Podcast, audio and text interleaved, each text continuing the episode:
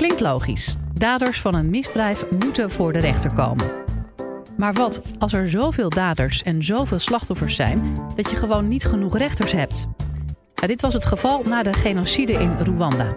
Rianne Letschert vertelt je in deze podcast hoe de mensen daar omgingen met hun daders en doet je met hele andere ogen naar dit probleem kijken. Dit is de Universiteit van Nederland. We gaan naar Rwanda. Rwanda is echt een prachtig land. Ik kom daar graag. Het wordt ook wel het land van de duizend heuvels genoemd. En nou denken de mensen die boven de 40 zijn misschien van, waar heeft die dame het over? Rwanda? Dat is toch, die dat is toch genocide? Rwanda is inderdaad ook dat land van de genocide. Dat is ook waarom ik er zo vaak kom. En ik wil jullie allereerst een plaatje laten zien. Een plaatje van een rechtbank. En dan denk je misschien ook van, nou, nou wordt het helemaal uh, raar, een rechtbank op het gras. Dat klopt. En ik wil ook een filmpje laten zien. En daar zie je die rechtbank in actie. Dit is de verdachte. En die hoort het verhaal van de rechtbank aan. Die stelt: Wij hebben dit en dit te horen gekregen dat u dit en dit gedaan heeft. De mensen uit het dorp zijn erbij en luisteren naar wat er gebeurt. De slachtoffers zijn erbij. Kinderen, de hele dorpsgemeenschap gaat daar naartoe. Deze heren zijn al veroordeelden door die rechtbank. En die dragen een roze overal. Dat vond ik de eerste keer toen ik in Rwanda kwam vrij bijzonder. Het is voor mij een babykleur. En je ziet dus daar mensen allemaal die veroordeeld zijn, communitywerk, gemeenschapswerk doen in die roze overals. 1994 was die genocide in Rwanda. Die duurde 100 dagen. Heel kort, heel heftig. 1 miljoen doden. Honderdduizenden vrouwen en mannen. Dat is ook een mythe dat alleen vrouwen slachtoffers zijn van seksueel geweld. Honderdduizenden, met name wel vrouwen, slachtoffer van seksueel geweld tijdens deze genocide. Ik heb een citaat van een dame die ik heel erg bewonder en die een boek heeft geschreven, of een, een, een getuigenis als het ware, over wat zij heeft meegemaakt aan seksueel geweld. De mannen verkrachten me, één voor één, zelfs de jongste van de groep, die niet ouder dan dertien leken. Bijna vijftig mannen hebben mij die dag verkracht. Dit heeft zij opgeschreven in het boek De mannen die mij hebben vermoord. Na die honderd dagen, toen de genocide was neergeslagen, hadden we te maken met een land waar het trauma onder de slachtoffers enorm hoog was. Waar veel mensen zich afvroegen: leven mijn geliefden nog of zijn ze gevlucht naar een buurland? Veel wezen, veel HIV-AIDS door de verkrachtingen, door dat seksuele geweld. Veel daders in gevangenissen, wachtend op een proces. Een sociaal-economische infrastructuur die compleet verwoest was. Ook de juridische infrastructuur. Er, er gaan statistieken rond dat er na de genocide nog maar 70 rechters in Rwanda waren. Dus dan heb je 70 rechters, honderdduizenden daders of verdachten in de gevangenis. Hoe ga je daar in godsnaam mee om? Rwanda bedacht, wij gaan een traditionele vorm van rechtspraak, die we kennen nog vanuit de 17e eeuw, die gaan we weer invoeren. In die 17e eeuw ging het om conflicten zoals het stelen van een koe of de hoogte van een bruidschat. Uiteindelijk is deze vorm van dorpsrechtspraak, want dat is het, ingevoerd, heringevoerd, om om te gaan met de gevolgen van die genocide. En je zag dat plaatje op het gras. Dat betekent het ook in het Rwandees. Recht spreken op het gras. Waarbij dorpelingen, gewone dorpelingen zoals jullie die hier zitten, getraind worden om rechter te zijn. Waarbij de verdachte wordt gevraagd te bekennen. Waarbij het slachtoffer dat aanhoort, ook in veel gevallen niet allemaal excuses heeft gekregen. En die daders, die verdacht ook echt straffen hebben gekregen. Want vaak denken mensen van, nou, dit is echt allemaal wel een beetje wazig.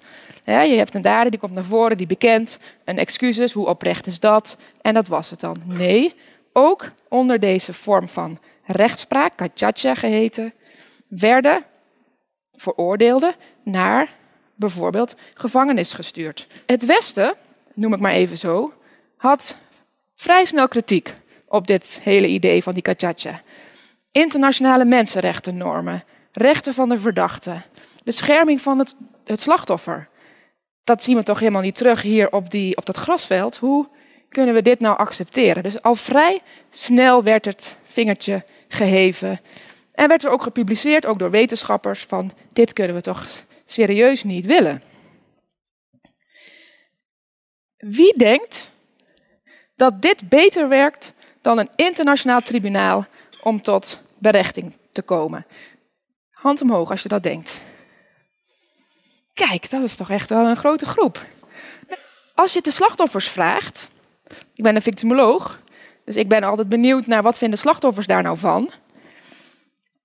Dan hoor je toch vaak als eerste dat slachtoffers.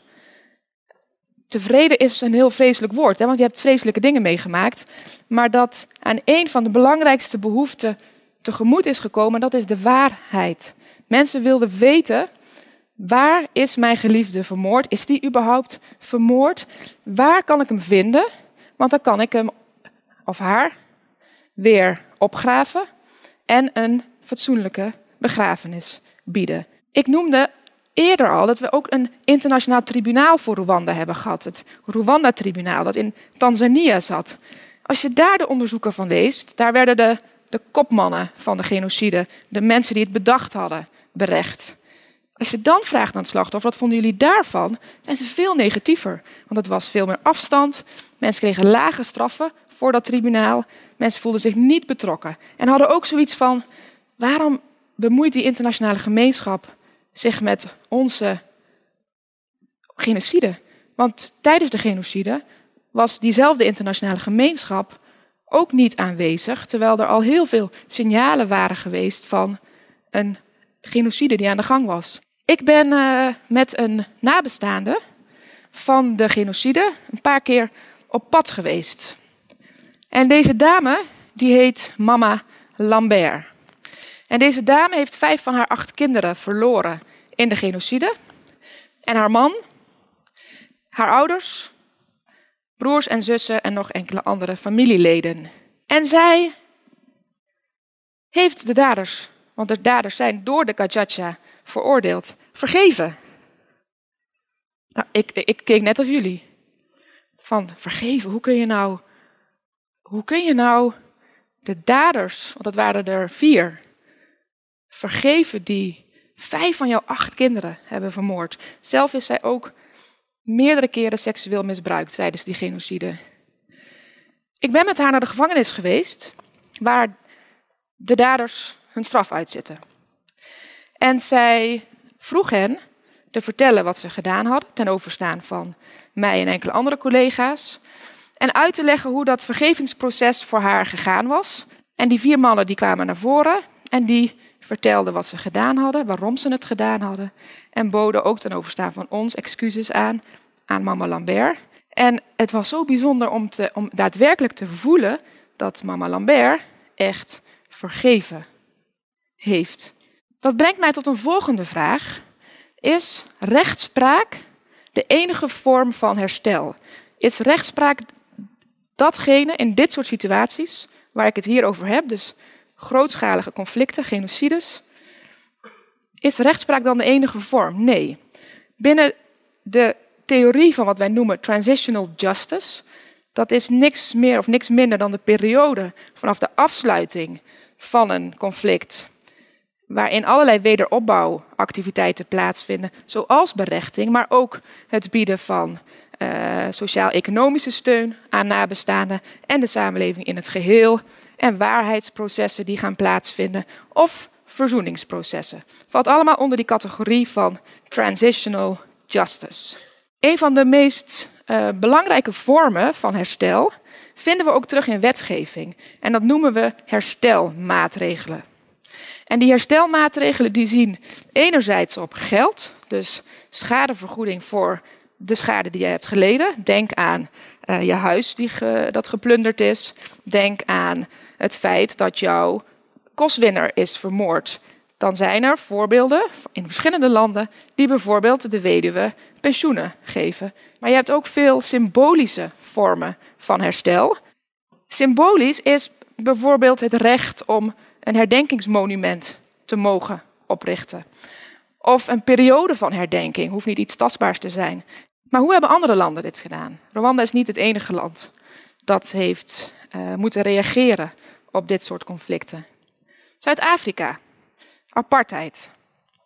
In Zuid-Afrika is gekozen om een waarheids- en verzoeningscommissie op te richten. Voor deze procedure, voor dit mechanisme, werd gesteld dat eh, de daders die meewerkten en excuses aanboden, geen straf kregen. En wat hier vooral van belang was, was die waarheidsbehoefte. Ook hier wilden nabestaanden weten wat is er gebeurd. Colombia, heel andere kant op. Daar vinden momenteel onderhandelingen in Cuba plaats. Hier is gezegd, de uh, mensen die de wapens neerleggen, hoeven geen straf te krijgen. Uit slachtoffersurveys blijkt keer op keer dat mensen, nabestaanden, slachtoffers, overlevenden, berechting niet als hoogste prioriteit aangeven, maar rust, veiligheid en waarheid. En pas veel later, als andere uh, beloftes die gedaan zijn niet worden nagekomen door regeringen, dan komt weer zo'n um, behoefte van wellicht bestraffen. Want dan voelen mensen zich bekocht. En dan is het alsof je zo'n excuses hebt gekregen, maar daar niks voor hebt teruggekregen. En wat ik nou zo lastig vind, is dat wij in het Westen, zeg ik maar even, heel makkelijk ons vingertje opheffen.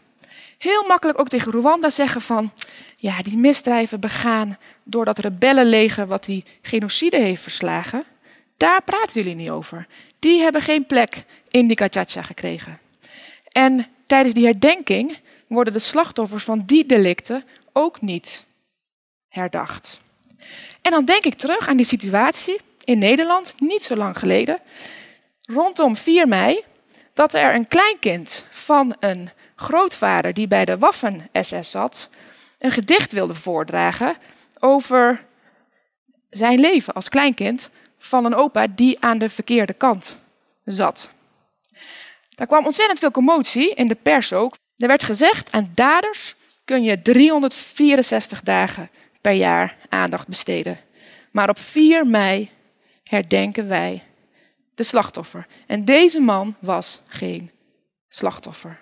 De vaststelling van filosoof Hannah Arendt dat de enormiteit van het kwaad, de grenzen van het recht explodeert, doet zich nergens zo sterk voelen in de context waar ik hier over spreek. Grootschalige misdrijven. En in dat soort contexten past niet altijd de oplossing die wij voor ogen hebben. En moeten we veel meer de dialoog aangaan met mensen in die landen, met regeringen in die landen, om te kijken van welke aanpak past nou het beste in deze context. In plaats van altijd maar, terwijl mensen nog nooit in Rwanda, Colombia of Zuid-Afrika geweest waren, zeggen van nou, wat ze daar doen, dat is toch werkelijk achterlijk of totaal niet passend in wat wij kennen. Ik heb vooral gesproken over excuses ook door de dader, over nationale vormen van berechting, andere vormen van herstel. Maar waarom is het nou zo lastig voor overheden om excuses aan te bieden? Dat ga ik vertellen in het volgende college.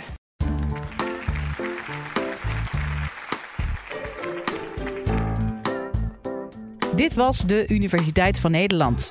Wil je nou nog meer wetenschappelijke antwoorden op spannende vragen? Check dan de hele playlist.